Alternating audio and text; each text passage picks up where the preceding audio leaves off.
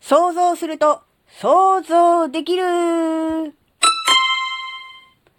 あずききなこがなんか喋るってよ。この番組は子供の頃から周りとの違いに違和感を持っていたあずきなが自分の生きづらさを解消するために日々考えていることをシェアする番組です。こんにちは、あずきなです。えっ、ー、とね、前に、え日本語の同音異義語には意味があるよねっていう話をしたと思うんですよ。で、その時話したのが、え、話すと話すは同じじゃないかっていう話をしてもたんですね。えー、喋る方の話すと、えー、解き放つ、解放する方の話すは同じじゃないかって、要するに誰かにね、何かを相談すると、たとえ解決策が出なくても、えー、頭の中がすっきりするよねっていうのは、多分自分の思いを話す、喋ることによって、え自分の中からね、内側から外に、え話す、解放したことによって、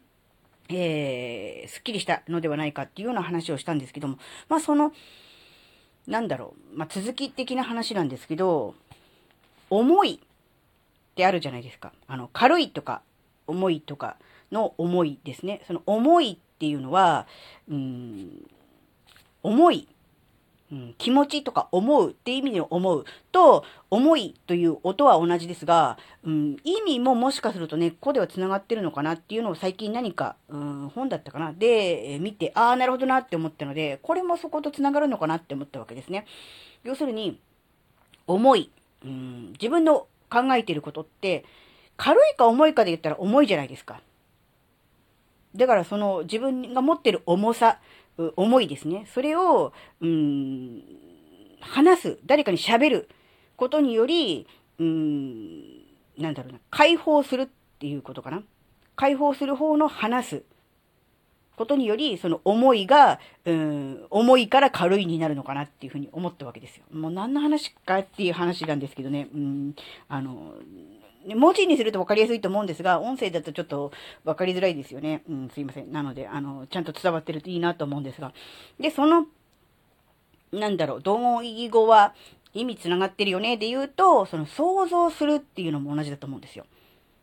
想像するは、えー、頭の中で思い描くのと物事を作り上げるっていうのと両方あると思うんですよ。クリエイティブな方と、あと頭の中ので考えるっていう方と。でもそれも両方とも想像するですよね。で、これもやっぱり根っこは同じで、自分が、えー、頭の中に思い描かないと、それらを作り上げることは不可能ですよね。思い描いたことしか作り上げることはできないって思うと、その想像するというのは、